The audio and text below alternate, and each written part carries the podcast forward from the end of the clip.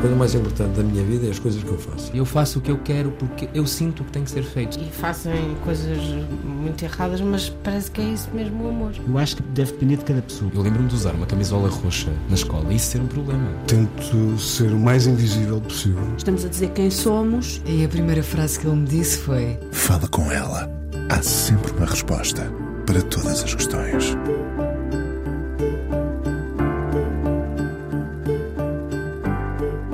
Tem um ar tranquilo que lhe acompanha o passo sem pressa, embora se saiba que o futebol o deixa em efervescência. Como é que se perde a têmpera num jogo tão batido?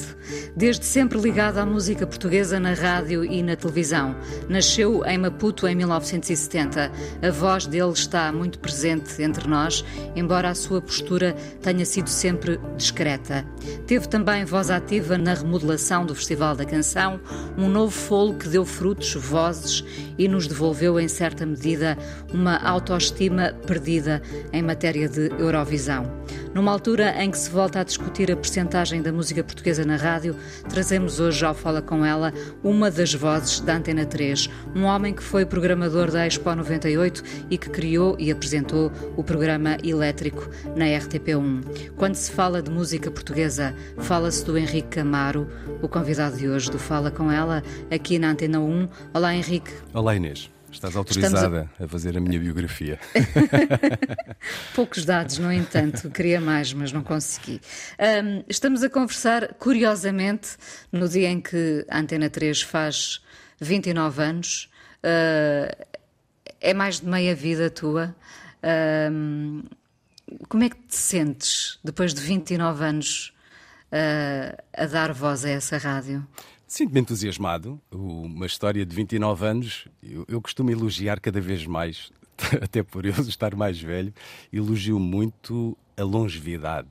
A longevidade, seja de um grupo, seja, de, seja do que for. Acho que a longevidade, a ideia de teres um lastro, uh, é, as coisas hoje são tão precárias, são tão efêmeras. Que, efêmeras, é, sem dúvida. Que, e descartáveis. Isso, que a longevidade às vezes dá-me um certo, um certo gozo.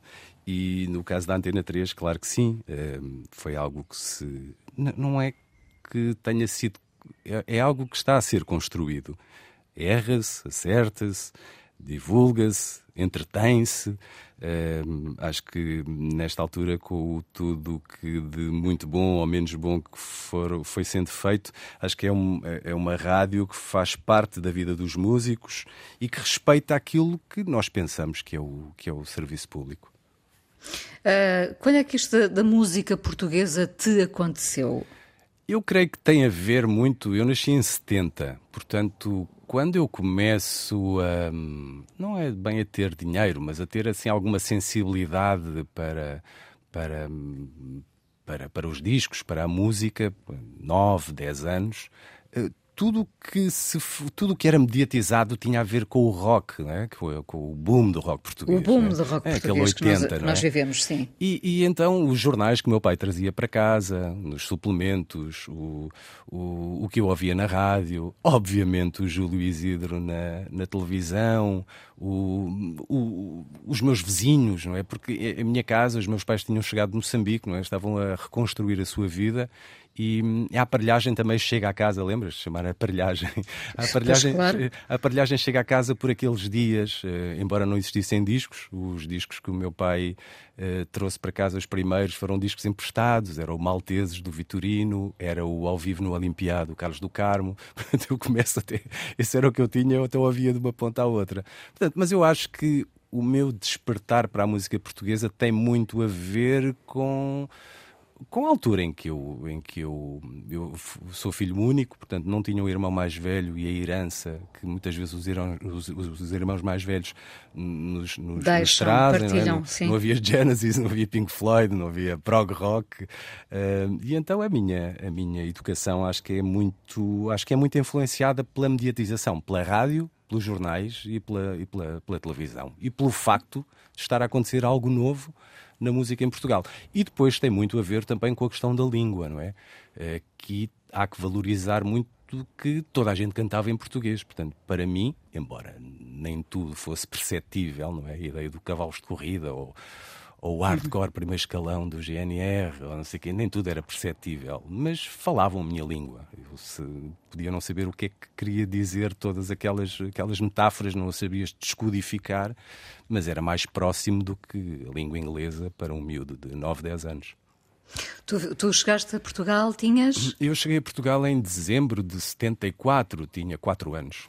Quatro anos. Não, não há memórias de Maputo? Não, não, nenhuma mesmo. Aliás, um dos meus últimos hábitos é, é muito... Eu acabei de ler um livro que, para mim, gostei muito de ler, O Retorno, da Dulce Maria Cardoso, sim, sim. onde retrata esse... um drama que eu não tive, não é? O drama do, do retornado, ou do, do filho dos retornados. Não é? Eu, não, eu nunca vivi isso. Nunca vivi, felizmente, nunca, nunca o vivi, até porque os meus pais compraram casa num bairro uh, onde todos os meus amigos, a maioria dos meus amigos, e que alguns se mantêm hoje, uh, estavam na mesma situação. Não é? Nós convivíamos uns com os outros e não, nem sequer na escola houve esse...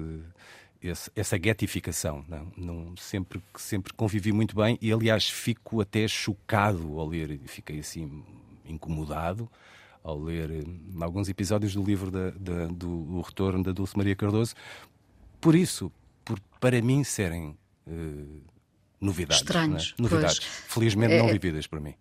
É verdade. Hum, já passaram muitos anos e, e tenho sempre a impressão que não se falou suficientemente desse assunto, desse estigma. Uh, é um tabu, persiste como um tabu, como algo uh, que é uma má memória para muita gente e nós devemos, uh, enfim, falar mais para... para que essas memórias pudessem ser, não sei, descodificadas, partilhadas. Mas, mas para mim, que, que não vivi de perto, uh, havia esse estigma do, do retornado, não é? Sim, é uh, quase uma segunda guerra. É, é, uma, é, é uma segunda é, guerra. É uma guerra já, internas. Uma guerra sem bombas. Internas. Isso, é uma guerra sem bombas, mas não deixa de ser um, uma, uma guerra. E, e, e nunca, eu eu que te digo... Não sei, há aqui uma, algo que me, que me protegeu uh, e muitos dos meus pais, meus pais nunca trouxeram isso para, para, para a mesa da refeição, não é? Nunca uhum. foi, não, não, não, não era tabu, percebes? Mas uh, todos estávamos confortáveis, ou uh, confortáveis na reconstrução de uma vida, não é? Eu longe dessas preocupações, mas os meus pais, aliás, era até quase... Eu lembro-me de sentarmos à mesa com, com colegas dos meus pais, alguns tinham vindo de Moçambique, havia, ah, tu és colonialista, e tu és não sei o quê. Portanto, aquilo era, era também motivo de humor, não é? Mas não, nunca senti o drama, nunca. Ô Henrique, quando é, quando é que tu chegas à rádio? Eu chego... Eu... Não a essa rádio? Certo, ah. eu apanhei, até tive sorte, não é? Porque... Passaste pela Rádio Energia? Antes estive numa rádio, a Rádio Mais, Rádio Mais da Amadora. Mais, sim, havia, sim, sim. Na zona de Lisboa havia duas, duas correntes, não é? Havia a corrente junto ao mar, que era a, a, a Rádio Marginal, do qual saíram muitas, muitas pessoas, e Rádio Clube da Parede, enfim, havia assim uma, as rádios uh, junto ao litoral, e havia a Rádio do Interior, não é? A Rádio da Linha de Sintra. Uh, eu fazia parte desse, fiz parte desse lote, né, das pessoas que faziam aí na rádio. Olha, parecia a Rádio Cidade, embora não tivessem locutores portugueses, uh, a Rádio Onda Livre da Amadora uh, e a Rádio Mais, onde me cruzei com muitas pessoas uh, nos seus verdes anos. O fez Nuno... uma escola, a Rádio Sim. Mais fez uma escola também, não é? O Nuno Santos, o Jorge Gabriel, o Jorge Alexandre Lopes, que hoje é no, nosso, nosso colega aqui na Antena um. Uh, muitas pessoas, umas que foram para a imprensa, outras que seguiram o, o, a parte da, da, da, da rádio, e eu caí um pouco, eu acho que foi o facto de ter um, já um, um molho de discos, não é? Tinha um saco cheio de discos portugueses, e haver um amigo meu na escola dois, o Marco e o Rui Pedro Costa, que me disseram: não queres aparecer numa rádio, uma rádio que tinha aparecido na Amadora, no Centro Comercial da Babilónia, hoje é tipo um símbolo da... Da, de culto, da, é um, é, um é, símbolo de culto na, na Amadora. Portanto, não houve o irmão mais velho, mas houve não. esses dois amigos que te puxaram, não é? Sim, levaram-me lá e, e pronto, tive assim as instruções do que era acertar um disco com o vinil, para, para o vinil não chorar, enfim, ali uma série de uma técnica, um A B C uh, feito muito rapidamente para começar a fazer meia hora por semana, então onde pudesse expor aqueles discos que eu tinha, os discos do... gravados no Rock Rendezvous, ao vivo no Rock Rendezvous em oitenta e quatro, os Mulérif Dadá, enfim, coisas que me... Ama olha, romanta. Coisas que me fa... Ama romanta. Coisas que nos fascinavam. Coisas que nos fascinavam. Vivemos as mesmas coisas a uma, a uma relativa distância, mas foram as mesmas, de facto. Hum, já tinhas essa voz, essa voz macia... Uh, achas que já a tinhas ah, quando foste para a Rádio Mais? Não, eu acho que essa coisa de descobrir a voz é algo que vem com... Eu senti isso com o tempo. Sinto-me muito mais confortável hoje com a minha, com a minha voz do que, do que me sentia ao longo de uma série de anos. É, até, até descobrir... Não se tem noção real do que é a voz, não é? Não há, não há. Quer dizer, também, eu, eu nunca gostei muito de encenar muito a minha voz. Eu nunca uhum. gostei muito de, daquela coisa de... Eu lembro de uma vez estarmos na, na Rádio Energia e estarmos na galhofa lá no, a falar uns com os outros, tudo aos berros, e tocava o telefone e um colega meu atendeu e disse: Rádio Energia, boa tarde. Estás a ver aquela, aquela encenar, encenar a voz. Eu nunca gostei muito, mas e sempre me senti atraído pelas vozes, embora eu não acho essencial isso na rádio, e há excelentes exemplos. Pessoas que não são... O carisma é mais forte que a, sim, que a voz, não é? Mas sempre, sim, mas sempre gostei muito, não é? Do António Sérgio, do Jaime Fernandes, do, sei lá, de tantos, do próprio Luís Filipe Barros, sempre me senti as muito... As vozes que cobriam o, o rádio, não é? Sim, enchiam sim, o rádio. Sim, eu acho que essa mas, voz... Mas é mais aquilo que tu és capaz de fazer com a voz do que... Exatamente, a sua, a sua exatamente. Voz. Portanto, sim. Eu chamo a isso carisma, não é? Se não tiveres carisma, é um bocadinho indiferente a voz, porque a voz não chega... Uh, sim, bom, pode ser ascético, é... não é? Pode ser uma coisa meio pode... ascética, claro. Sim, sim. sim. Uh, a Rádio Energia foi um projeto peculiar, não é? Também uh, o encontro de muitas pessoas uh, especiais. Foi, embora eu tivesse uma passagem muito, diria, não era efêmera, mas eu queria concluir. Eu estava, tinha iniciado a parte da universidade, não é? Fui tirar um curso de professor primário e à Escola Superior de Educação João de Deus, e a Rádio Energia surge naquela... Acabei, acabei com muito esforço. Porquê? Porque a Rádio Energia, essa hipótese de trabalhar na Rádio Energia, surge a meio do curso. Eu achei que era um desperdício, não, não, eu não ia abdicar, faltava metade, eu não iria abdicar de, de, de, de oferecer essa, essa, esse presente aos meus pais, quase, acho que o vi como tal. E então fez um esforço, não é? Portanto, eu nunca vivi profissionalmente a rádio na Rádio Energia. Eu ia lá ao fim de semana onde tinha um programa com o Zé Pedro. E foi, olha, valeu a minha passagem por lá, porque construí uma amizade. No fundo, tive uma ligação muito, muito, muito forte, muito próxima com um ídolo. E isso valeu a minha passagem pela Rádio Energia. Mas foi algo, diria... fugaz. Eu ia ao fim de semana, enfim, depois houve uma revolta na Bounty, as pessoas saíram e só então na Antena três é que, para mim, vá lá, inaugura a minha via profissional na rádio. Mas foi muito interessante, era até pela, pelo entusiasmo, não é? Estavam, estávamos todos a viver ali um... Havia ali um lado hormonal que, que estava... Tudo muito, era tudo muito intenso. E, e, e isso... havia a intenção de, de fazer diferente, sim, não é? Sim. É mais uma isso vez, uma ideia, uma ideia do, do, do, do Emílio Rangel, do Rangel pronto, claro. Que já existia a T S F, que cumpria e chegava um segmento de, de, de público. Foi criada a Rádio Energia para chegar a outras pessoas e depois surge e a X F M como complemento sim. disso. Portanto, fazia assim, um, eu acho quase que um trezentos e sessenta. É verdade, foram bons tempos. Um, naquele prédio da Avenida de Ceuta. uh, há muita, muita música a ser feita em Portugal, felizmente. Um, da mesma forma uh, que sabemos que Palma, Godinho, Zeca, Fausto, José Mário Branco fazem parte da nossa história, um, com tanta música que há agora, uh, que se está a fazer, que foi feita, já se pode apontar, já consegues prever quem ficará para a história futura? Alguns nomes acho que já estão inscritos. Acho que é necessário, nem é necessário distância, é necessário obra, não é? Para, para conseguirmos dizer, é necessário, não é uma canção, são várias. Isso é o grande problema criativo, é esse, não é? Não é o rasgo de uma canção, é o, é o, é o somatório da obra.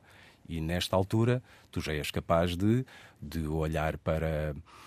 para o B Fachada, um B Fachada um B... para o Samuel Luria, para os Clã, para, enfim, para uma série de, para o Legendary Tigerman, para o Sam the Kid, para o Tó Trips, para essas pessoas já, já, já pela sua obra, pela sua consistência, pela regularidade, pela seriedade com que o fazem, pela, pela verdade, pela confiança que nos transmitiram, acho que sim, acho que há, um, há, há tudo isso, mas isso é construído, diria, quase diariamente. diariamente. Mas sim, eu acho que sim. Isto, e... e falei nuns, num determinado espectro, depois há outros. Miguel Araújo está a consegui-lo. O... Há outros, noutros. O noutros António campos. Zambujo. O Zambujo também está a conseguir. Não, não, não está a conseguir, conseguiu já. Já não, conseguiu, não... já conseguiu. E depois o... a classe toda do, do, dos fadistas, o Camané, a Ana Moura, o... a Alina Duarte, enfim, acho que, acho que há um. Acho que há uma... Nem, nem falo em regeneração, porque há algo que, que eu também, em parte, partilho e que gosto de sentir, algo que acho que estamos a aprender com os brasileiros, que é aquela onda, aquela, aquela perspectiva de haver, não haver uma espécie de uma clivagem geracional. Isto é, durante muito, uma grande parte, se calhar nos últimos anos, houve uma clivagem, houve o passado e ao presente, ao futuro, portanto há ali uma clivagem. E acho que nos últimos anos essa clivagem se tem... Se, Esbatido? É, coabitam no mesmo espaço. É. Vamos colaboram, todos no mesmo, vamos no todos mesmo barco. No embarco, isso, isso. É, é algo, que, é os, algo que, os, que os brasileiros já o fizeram há muito... E que nós, felizmente, o estamos a fazer agora. Com todas as diferenças que, que, que nos distinguem. Oh, Henrique, achas, achas que, é, que é muito flagrante a divisão do mercado entre o, o que é considerado ainda alternativo e o mainstream comercial? Acho que sim. Acho que sim. Acho que, eu acho que a novidade, a novidade sempre foi vista com desconfiança. Até ao dia. Depois há um dia... O, o, o interessante, e que eu, eu gosto de reparar, nós estamos numa perspectiva sempre de espectadores, não é? De ouvintes. Quem está lá no meio da arena, não é? Na, na, nessa luta diária, são os artistas, são os criadores. E, e muitas vezes são olhados com desconfiança, até ao dia em que mostram ou uma canção, ou um, ou um refrão, ou uma vitória. E olha, o Salvador Sobral foi um excelente exemplo desse... dessa desconfiança. Isto não é canção, para, isto não é... Depois, a partir do momento que ele ganha, legitima-se. Não é? Toda a gente dá a mão, ou mesmo não dando a mão ao palmatória, vão esperá-lo ao, ao, ao, aeroporto. ao aeroporto. Como um herói. Uh, sim, e a música tem isso. Quer dizer, tu podes ser... Pronto, ah, sem dúvida. E nem que sempre há... se explica também o que não, é interessante. Não se explica. Esse é o lado interessante. É claro que... Uh, A indústria, a indústria nem tanto hoje, mas durante muito tempo conseguiu, lá, os projetos de laboratório, não é? Coisas que são feitas muito de laboratório. Nós acho que nunca soubemos fazer, mas há quem o saiba. Os suecos, os, os próprios ingleses, não é? Sabem fazer isso de um ponto de vista quase música científica. Fórmulas, uh, fórmulas sim, repetidas, não é? Sim, sim, mas a música tem esse lado de... que é um pouco... Este artista tem... tudo para dar errado e dar certo. E este artista tem tudo para dar certo e dar errado. Não é? Esse lado é um, um pouco, olha, um bocado lógica do futebol também, não é? Há muitos, há muitos jogadores de futebol onde isso acontece. Tem todos os talentos do mundo e não acontece nada. E depois vem o patinho feio e faz carreira e, e consegue, consegue vitórias e, e, e marca golo. Não é? E a é música isso. Tem esse lado que eu acho ao, ao mesmo tempo interessante.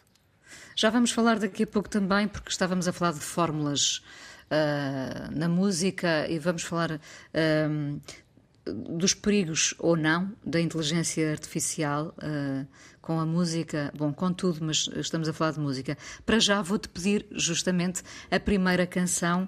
Ora, para alguém tão dedicado à música deve ser muito difícil escolher só duas canções. Neste caso não, neste caso não. Então, quando, quando, quando me desafiaste para, uh, fui, vou sempre, às vezes, mais do que estar a escarafunchar no que é que eu estava a ouvir, são canções que eu ouvi a semana passada e, e uma delas, é que eu trago agora, o Mate Kodasai, dos King Crimson, imagina. Portanto, era aquilo, uma música que, calculo, não estarias à espera que eu, que eu trouxesse. Não. E não era uma música que eu... Acho que é a primeira vez que, que, que eu proponho a, a alguém. Os King Crimson é uma banda, olha, não tendo irmão mais Sairiam velho... Sairiam da, no, da nossa aparelhagem, não é? Sairiam pois, da nossa aparelhagem. Se eu tivesse irmão mais velho e se ele tivesse bom gosto, possivelmente me tinha proposto ouvir os King Crimson. Como eu não o tive, tive que ir em busca da, da, da descoberta, mas... sei lá, acho que sempre, sempre gostei do Robert Fripp, do Tony Levin, sim, até depois pelo trabalho que ele teve com o Peter Gabriel, etcétera. Mas sempre foi algo muito, muito distante, é uma música exigente, mas há muito pouco tempo vi um, um documentário baseado na reunião dos King Crimson, há relativamente pouco tempo, e, e de facto é um, é um assombro, é um assombro musical, é um, eu acho que se um dia pensasse em ser músico, eu não queria ver os King Crimson, porque a partir do momento que vês é, é algo quase, não é tangível, não é, é, é, de, de, é de uma coisa de outra galáxia. E, mas fui buscar esta canção por duas razões. Uma por ser realmente uma bonita canção, uma das poucas canções, vá lá, diria pop, que os King Crimson têm. E depois eu não sabia o que é que queria dizer Mate Kodasai. E acho que é uma expressão japonesa que apela à calma, à pausa, ao... é quase uma expressão que cheira a Japão por todos os lados, não é? Aquela... e, e acho que para os dias que correm foi um pouco... Ok, vamos lá então ouvir o O Mate Kodasai, não como vir aqui fazer um bocado o profeta da, da paciência, mas é uma música que apela a isso, apela, apela à paciência, apela ao, ao, ao vagar. E não é uma música, é uma música construída há, há quarenta anos. Portanto, já nessa altura havia quem se preocupasse com, com, com o ritmo da vida. Vamos ouvir então, Henrique, e já voltamos à conversa.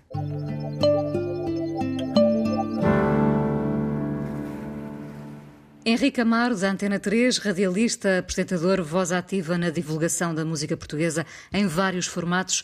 Hoje no Fala Com Ela, aqui na Antena um. Uh, e ainda a propósito da canção que ouvimos, uh, tu tens esse vagar, essa tranquilidade que a tua voz emana, uh, corresponde ao que tu és, Henrique? Tem dias, tem dias, sabes que uh, às vezes eu também não tenho paciência para mim próprio, muitas vezes, mas tem, tem, tem, tem dias, acho que consigo manter assim um certo, um certo equilíbrio. Falaste no início desta conversa no, no futebol, sou bem menos selvagem do que, do que era, aliás, uh, até optei por uh, às vezes escolher a, a hora de jogos para, para ir fazer uma corrida à volta do meu bairro, portanto para não o ver, para ir ouvir música. Sim, tento, tento. Porque é verdade que entravas em, em forte efervescência com, com os jogos. Deixou de meter. Sim, quando entrei em situações de tensão, eu não gosto muito de situações de tensão. Até, olha, até mesmo em, embora, embora as consuma, muitas vezes uma série televisiva, quando traz assim momentos de grande tensão, eu às vezes faço pausas nisso. E o, e o futebol houve uma altura...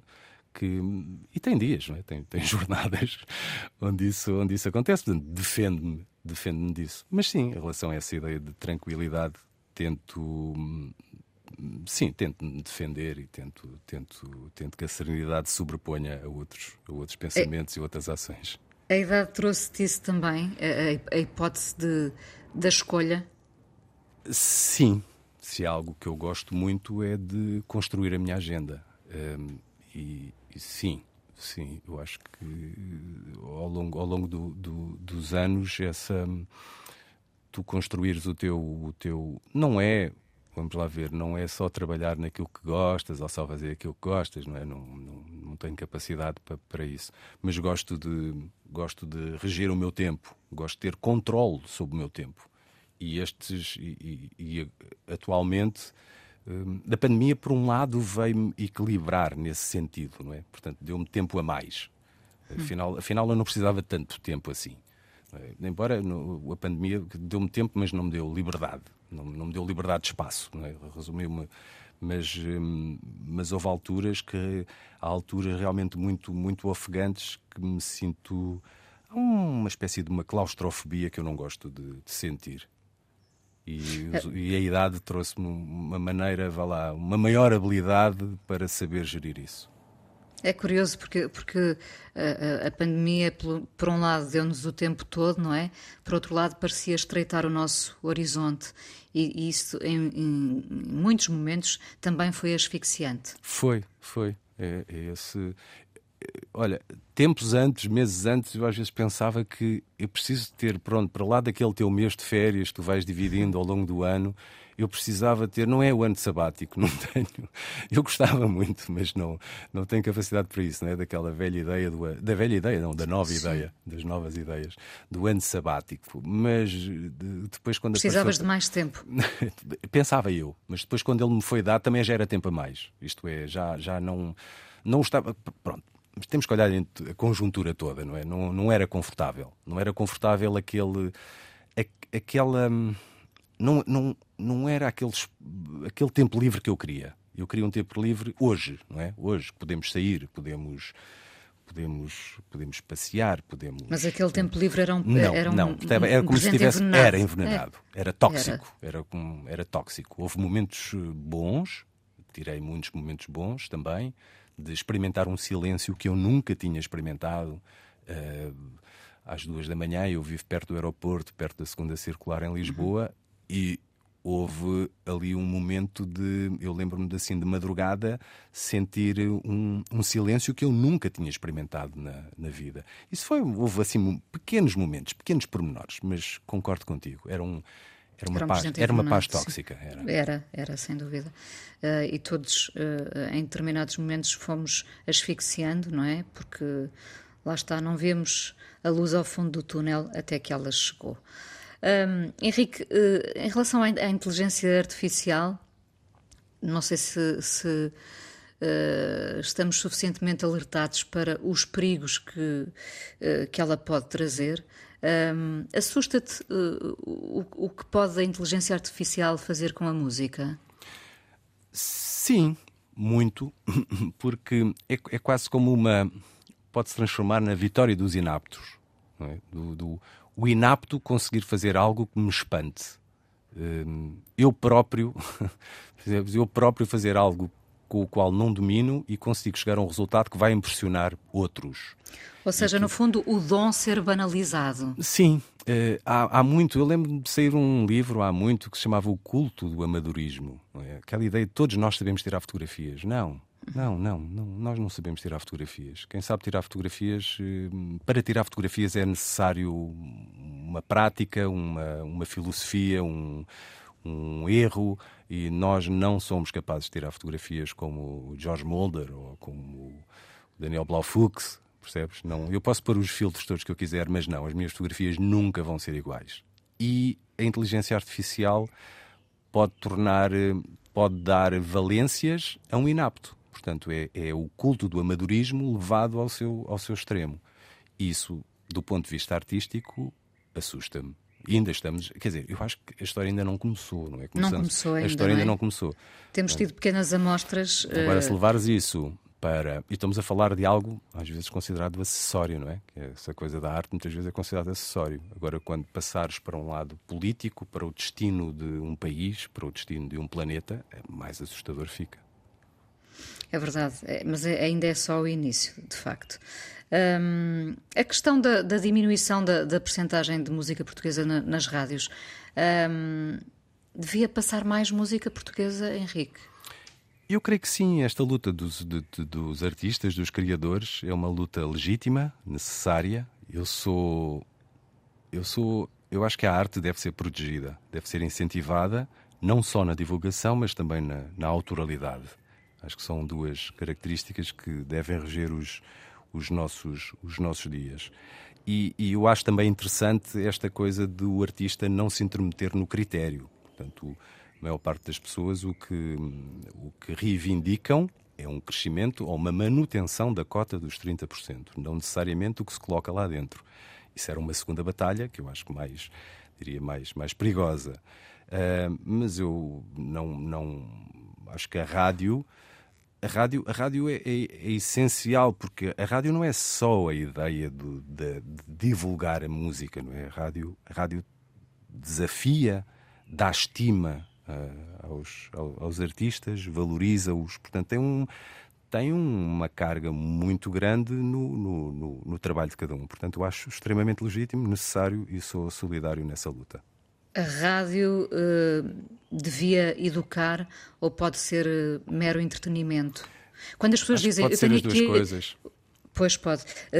As pessoas às vezes dizem, eu tenho aqui o, o rádio ligado só para me fazer companhia, não é? Portanto, o, o que vem dali, o som é indistinto, não, é quase indiferente, mas a rádio também pode educar. Sim, também pode. E aí, enfim, aí vem a distinção do serviço público para com os serviços privados, não é? Se há algo que, que marca o, o serviço público é, é isso mesmo, que é essa perspectiva.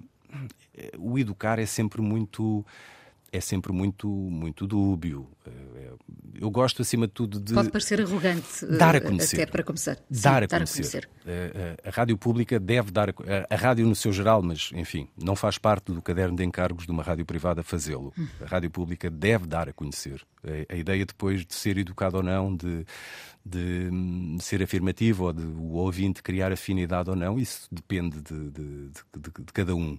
Mas, hum, sim, é, é, continua a ser, felizmente, felizmente a rádio continua a ser, com tantas plataformas de streaming, mas a, a rádio há, até da maneira como o, o, o locutor, o divulgador, o radialista, o que quiserem chamar, hum, como contextualiza aquela música com, com a, a emoção ou não que lhe oferece, ajuda também a valorizar a obra, a obra que está, que está, que está a ser difundida. E sim, eu, eu acho que sim, mas eu continuo na minha de, enfim... Tu há muito é... tempo que fazes esse trabalho, não é?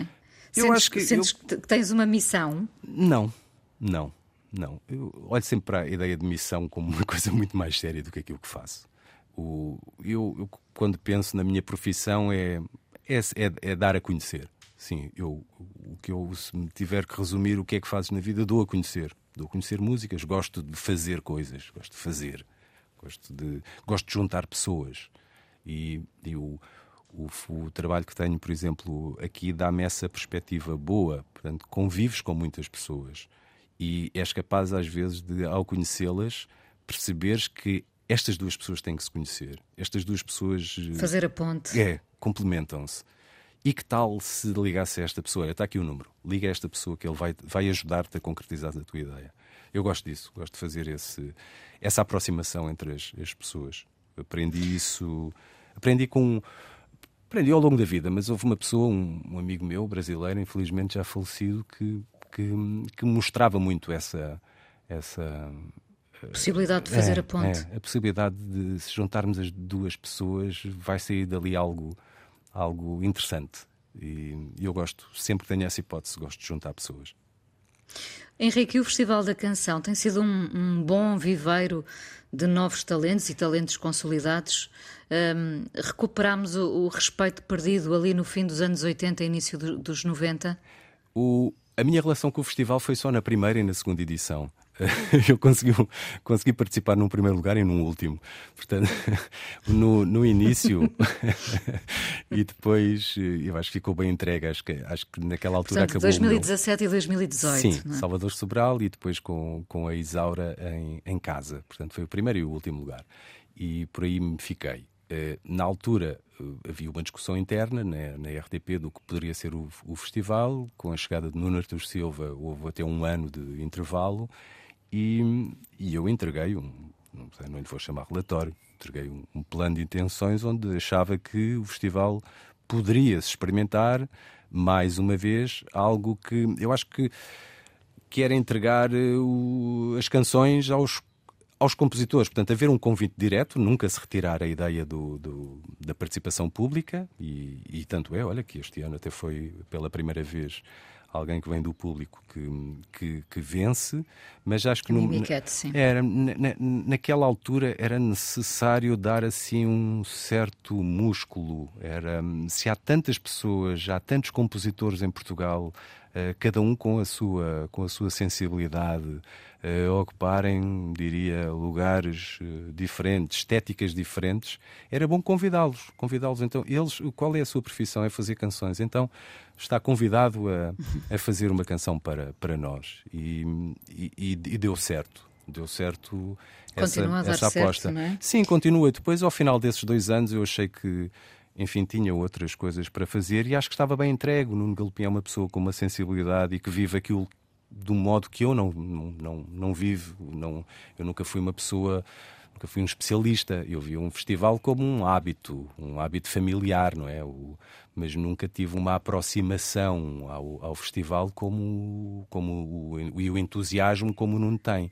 Portanto, eu ao final do segundo ano fui, fui à minha vida e acho que está muito bem entregue e, está, e, e, e deixou de ser efêmero. Olha, mais um caso de longevidade. É bom que essas coisas sejam... É bom que seja discutido, é bom que, que as pessoas... que, que haja um... haja um juízo de valor sobre o que se vê. Porque muitas vezes não há... Eu acho que o festival é a única vez onde tu sentes um juízo de valor. Gosto desta, não gosto desta. Esta, se fosse feita assim... Portanto, há ali um treinador de bancada em cada um de nós. Não é? Há um crítico e musical o grande, em o cada um. E o grande público também, também fica a conhecer uma boa amostra da música que se faz em Portugal. Isso também é importante. Isso, não é? é contemporâneo. É contemporâneo. É. Não é... E, e essa abertura, novamente, à amostra do, do, do público também. Portanto, o festival também não pode viver desassociado da sociedade civil. Portanto, tem que ser um encontro. Naquela altura, eu acho que tinha que ser quase feito um corte, não diria radical, mas um corte grande. Um corte... Temos que começar um novo ciclo. E este ciclo tem que começar com pessoas que realmente vivem diariamente disto e que já têm alguma aproximação ao público. E depois eu creio que há algo que ajudou muito. Eu, como volto à minha, que as novidades são sempre... O conservadorismo é difícil de contornar e, e a vitória do, do, do Salvador, Salvador ajudou muito, porque possivelmente a ideia já tinha ido por água abaixo, não é? Sempre aquela coisa, a vitória ajuda a legitimar, ajuda a reforçar e, e validou, validou, validou, validou, validou. Foi importante, foi importante. Será que teremos um dia Adolfo Luxúria Canibal no Festival da Canção? Não parece que ele vá aceitar. Não parece que ele vá aceitar. Lembrei-me. Uh, uh, Henrique, o que é um dia bom para ti? Um dia bom é, é cumprir a minha agenda. Aquilo que, eu, que falámos já durante esta conversa. Era, é ter tempo para fazer o que quero. Ter tempo para vir à rádio, fazer o meu programa. Ter tempo para ler, ter tempo para namorar. Ouvir. Ter tempo para dormir, que é algo que eu também gosto de fazer e às vezes em horários inapropriados. É isso, é, é ter tempo para cumprir a minha agenda. As tuas escolhas. Isso. Uh, outra canção para terminar? Vamos acabar agora com uma canção e diria uma, uma artista contemporânea, quem sabe, num futuro próximo, num Festival da Canção, a Ana Lua Caiano. Portanto, todos os, uh, há um volume de, de, de música nova que é... Há quase um canibalismo uh, atualmente. Há um, há um volume tão intenso que é muito difícil termos disponibilidade quase que mental para, para ter uma noção de tudo aquilo que está a acontecer na música portuguesa. Mas há algo que, que marca muito, talvez, os últimos dez anos, que é a presença feminina. Uh, as mulheres, durante muitos anos... não eram vistas, eram vistas como acompanhantes de, não eram vistas como as compositoras, as autoras que defendem a sua obra. E os últimos anos, da Luísa Sobral à Márcia, da, da, da Rita Red Shoes, à Ana Lua Caiano, a, a Capicua, há, há, há esse aparecimento de uma perspectiva feminina e de pessoas que são donas da sua música, que as compõem, que as tocam, Que, que, que as cantam, que as escrevem. E Ana Lua Caiano apareceu-me assim o ano passado e achei muito interessante a confiança, não só do ponto de vista, do ponto de vista musical, porque ela junta muito algo que... Do tava... popular... Sim, uh, aquele rock tradicional, sim. É, sim, sim. É, é uma coisa às vezes muito sensível, porque pode resvalar para um lado muito, diria, não diria falso, mas às vezes forçado. Quando nós agarramos naquela ideia do vamos juntar aqui elementos tradicionais com os elementos eletrónicos contemporâneos, muitas vezes a coisa foge, foge do controle. E Ana Lua Caiano, com a sua juventude, mostra totalmente o contrário. Tem muita confiança naquilo que faz e faz de um ponto de vista com uma naturalidade, diria, exemplar. E depois é muito segura a apresentá-lo ao vivo. É um gosto vê-la tocar ao vivo. E eu trago o Mão na Mão, que é uma das últimas canções que ela, que ela revelou há poucas semanas. Ana Lua Caiano. Henrique, muito obrigada por ter estado aqui no Fala Com Ela na Antena um. Obrigado. A, a seguir ainda vamos conversar um bocadinho no podcast. Até já. Henrique Amaro, hoje no Fala Com Ela. Henrique, já aqui falaste dele, uh, uh, saudades do Zé Pedro? Não há muitas pessoas assim? Não, muitas saudades mesmo, muitas saudades. E eu, há relativamente pouco tempo, fui ao Coliseu do Porto a ver um concerto dos Xutos e Pontapés. Eles estão a recriar o Circo de Feras. E, com o Tó Trips já? Com o Tó Trips a tocar. E, e eu fui lá ver, era o último espetáculo da turnê, já tinha visto aqui no, no, no Tivoli, e então a banda convidou-me se eu queria ir ao Porto e eu acedi. E foi, além do espetáculo, pronto, é o Coliseu do Porto, é uma sala muito bonita, o, as canções também me dizem muito, também um dos discos que, que marcou, acho que meu, é um disco quase tutorial, não é? O Circo de Feras fez com que muitas pessoas completamente. F- f- tocassem música rock, não é? Tal como o Mingos e Samurais, tal como... Olha, do Psicopátria, enfim, há, há bandas, diria, e há discos que transformam a vida das pessoas.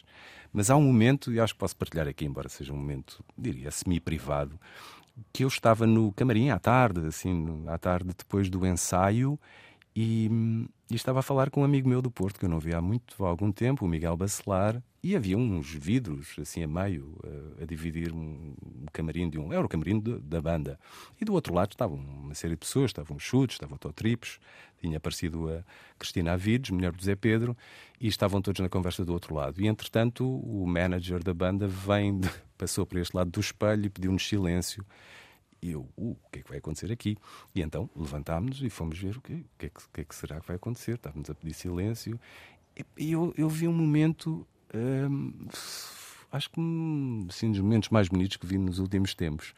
Zé, o Tó Trips sentado na cadeira, à espera de não sei de quê, e a banda toda com a Cristina em pé, à frente dele. O Tim toma a palavra e faz um discurso, agradece-lhe tudo aquilo que, que ele ofereceu à banda nestes espetáculos e, e disse que tinha, um, tinha uma, uma recordação para lhe oferecer. E a Cristina vai buscar uma guitarra do Zé Pedro e oferece ao Tó Trips. E aquilo foi, foi assim um momento... Uh, intenso e emocionante. Sim, claro. Foi. Eu, eu me comovo por tudo e por nada, como diz o, como diz o Lobo Antunes, escrever canção para, para o Vitorino. Para o Vitorino, sim. Foi realmente de... De comoção imensa. É, de comoção. É, uma, é presença, quase que era ali uma presença física. Parece que estava... Esteja onde, onde, onde estiver, devia estar a bater palmas, percebe? Estava contente. Vou oferecer uma guitarra dele a uma pessoa que, que ele muito, do qual ele muito, muito gostava e que o defendeu de uma forma exemplar em palco durante, durante esta turnê.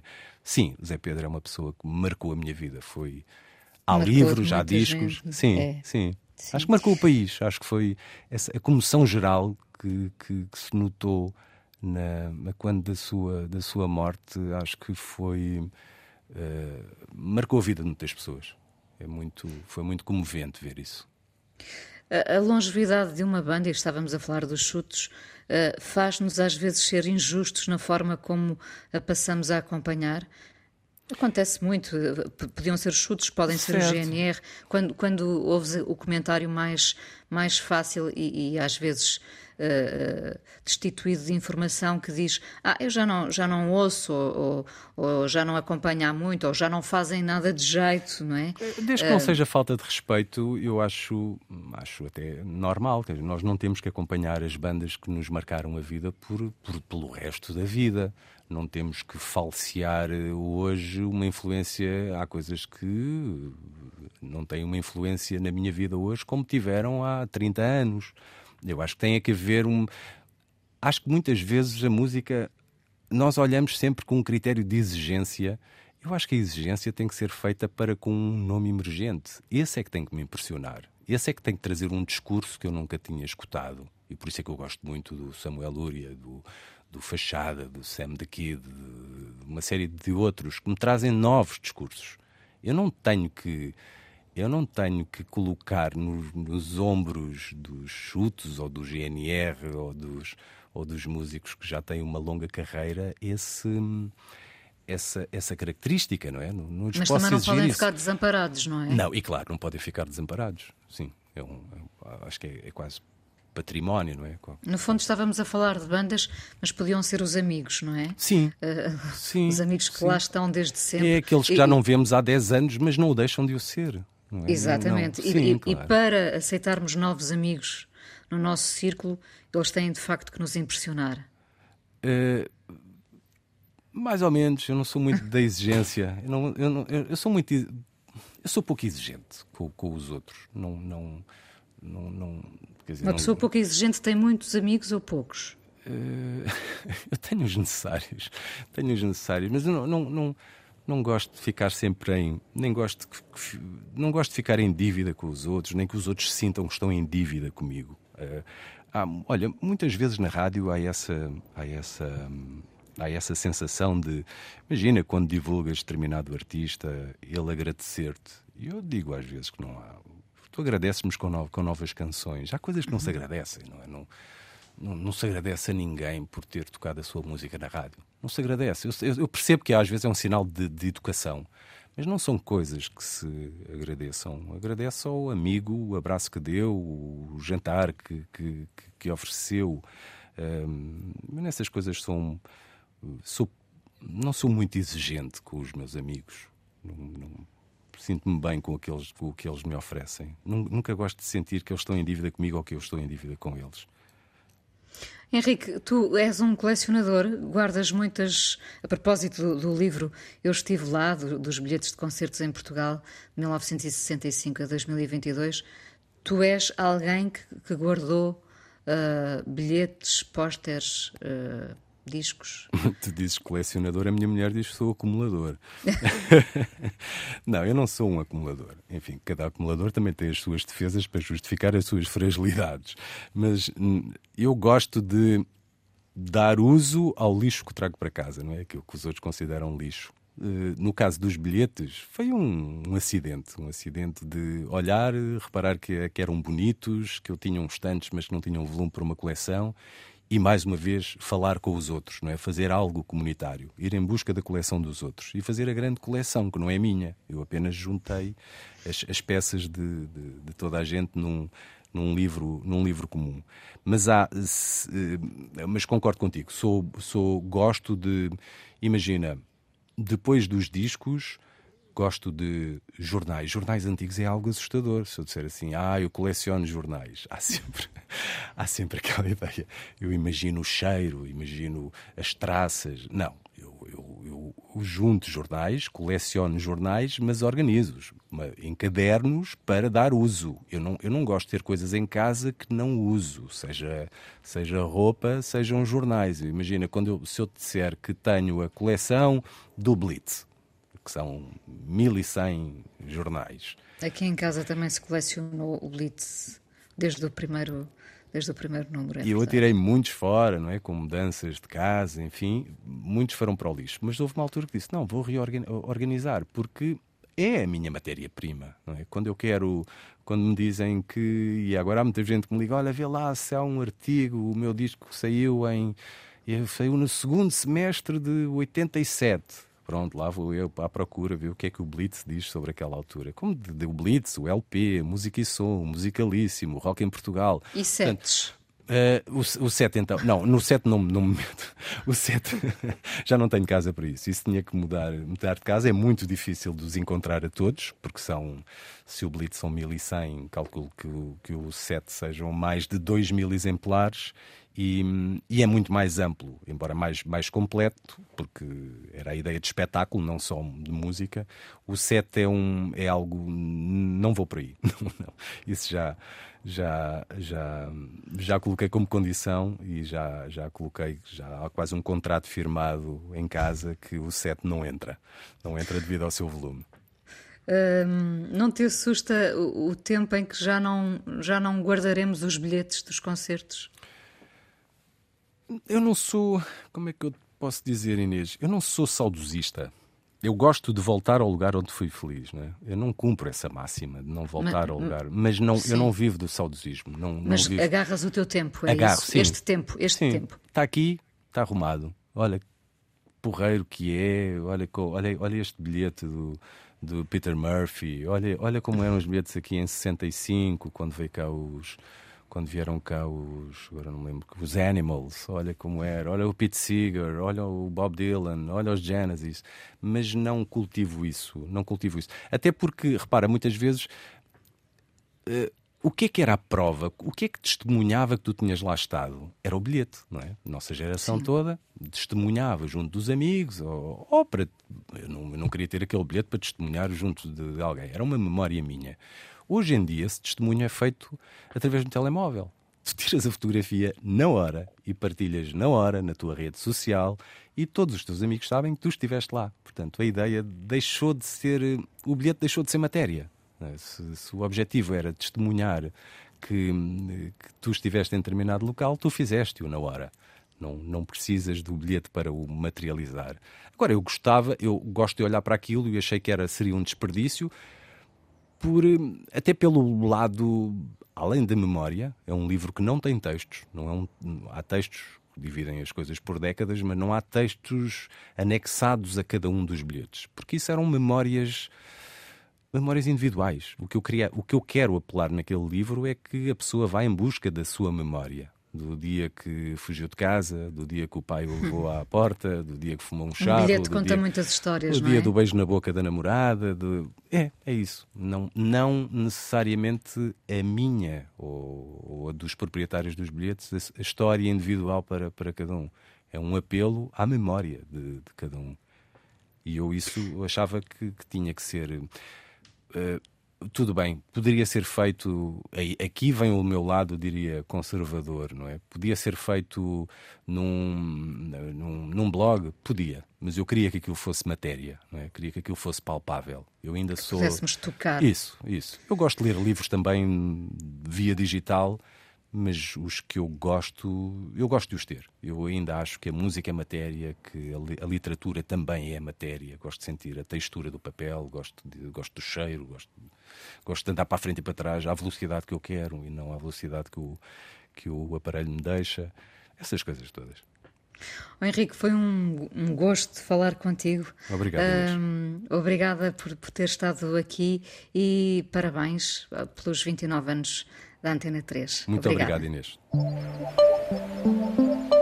A coisa mais importante da minha vida é as coisas que eu faço. Eu faço o que eu quero porque eu sinto que tem que ser feito. E fazem coisas muito erradas, mas parece que é isso mesmo o amor. Eu acho que deve depender de cada pessoa. Eu lembro-me de usar uma camisola roxa na escola e isso ser um problema. Tento ser o mais invisível possível. Estamos a dizer quem somos. E a primeira frase que ele me disse foi: fala com ela.